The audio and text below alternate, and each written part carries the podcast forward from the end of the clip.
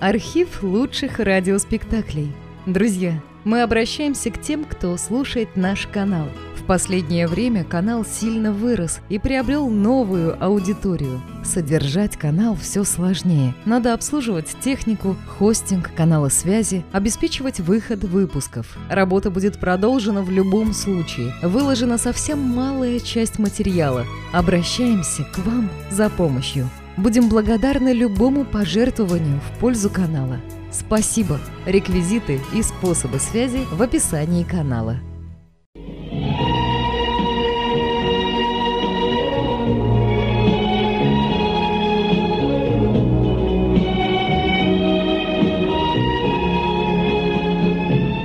Уильям Сомерсет Моэм.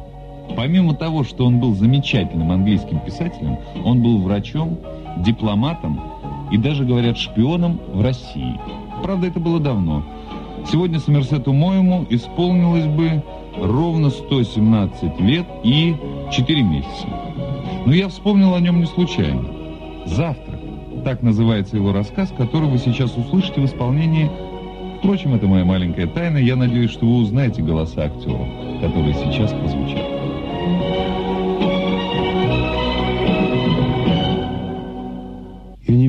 Очень давно, и если бы не услышал ее имени, то, пожалуй, не узнал бы ее. Сколько лет мы с вами не виделись, как летит время.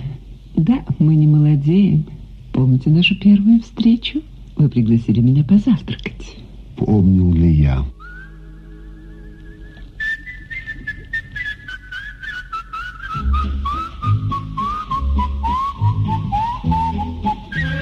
Это было 20 лет назад, я жил тогда в Париже. И денег, которые я зарабатывал, едва хватало, чтобы сводить концы с концами. Она прочла одну из моих книг и написала мне. Я ответил несколькими словами благодарности и вскоре получил от нее еще одно письмо, в котором она написала, что будет проездом в Париже и хотела бы со мной поболтать. Утро она проведет в Люксембургском дворце, а потом мы могли бы позавтракать у Фойо. Ресторан Фойо посещали французские сенаторы. Мне он был непосредством, я когда не помышлял о нем. Однако ее внимание меня польстило, к тому же я был слишком молод, не научился еще говорить женщинам «нет». У меня до конца месяца оставалось 80 франков, а скромный завтрак не мог, конечно, стоить дороже 15. Если оставшихся две недели обходиться без кофе, мне бы этих денег вполне хватило. Она оказалась не такой уж молодой, как я ожидал, и вид у нее был скорее внушительный, нежели привлекательный. Это была женщина лет сорока, у нее были белые, крупные, ровные зубы, только мне почему-то показалось, что их несколько больше, чем нужно. Когда я взглянул на меню, у меня потемнело в глазах. Цены были гораздо выше, чем я предполагал. Но она меня успокоила. Я никогда не завтракаю. Вы меня обижаете? Я никогда плотно не завтракаю. Не больше одного блюда. По-моему, люди в наше время слишком много едят. Немножко рыбы, пожалуй. Интересно, есть у них лососина? Для лососины был еще не сезон, и в карточке она не значилась, но я все же спросил официанта, нет ли у них лососины. Да, они только что получили чудесного лосося. Я заказал для моей гости лососину. Официант спросил у нее, не прикажет ли она подать какую-нибудь закуску, пока будут готовить заказ. Нет, я никогда плотно не завтракаю. Разве что у вас есть икра. От икры я не откажусь. У меня ёкнуло сердце. Я знал, что икра мне не по карману, но как признаться в этом? Для себя я выбрал самое дешевое блюдо – баранью отбивную. Зачем вы берете мясо? Не понимаю, как можно работать после такой тяжелой пищи. Я против того, чтобы перегружать желудок. Теперь предстояло выбрать вино. Я ничего не пью за завтраком. Сказала она. Я тоже. Кроме белого вина. Продолжала моя гостья, как будто не слышала моих слов. Французские белые вина такие легкие. Они очень хороши для пищеварения. «Какое вы предпочитаете?» – спросил я все еще любезно. Она блеснула своими ослепительными зубами. Мой доктор не разрешает мне пить ничего, кроме шампанского. Кажется, я побледнел. Я заказал полбутылки, при этом я небрежно заметил, что мой доктор категорически запретил мне пить шампанское. Что же вы тогда будете пить? Воду.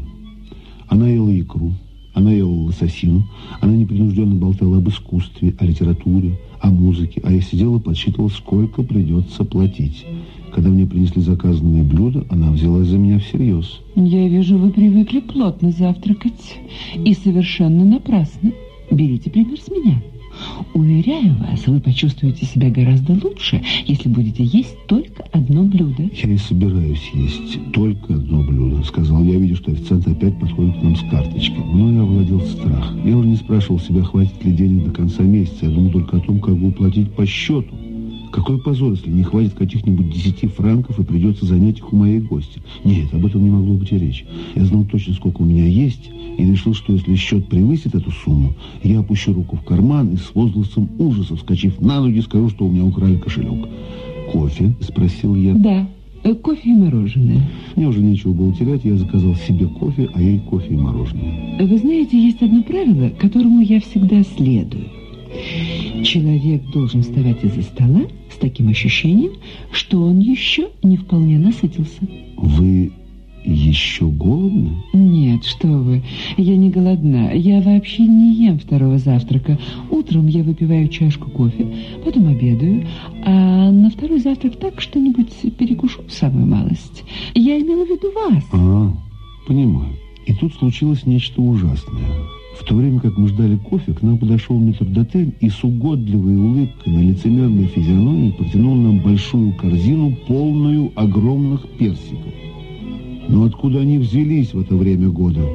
Один бог знает, сколько они стоят.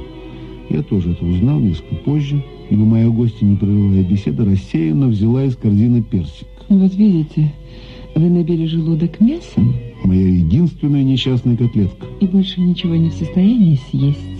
А я только слегка перекусила, и теперь с удовольствием съем персик.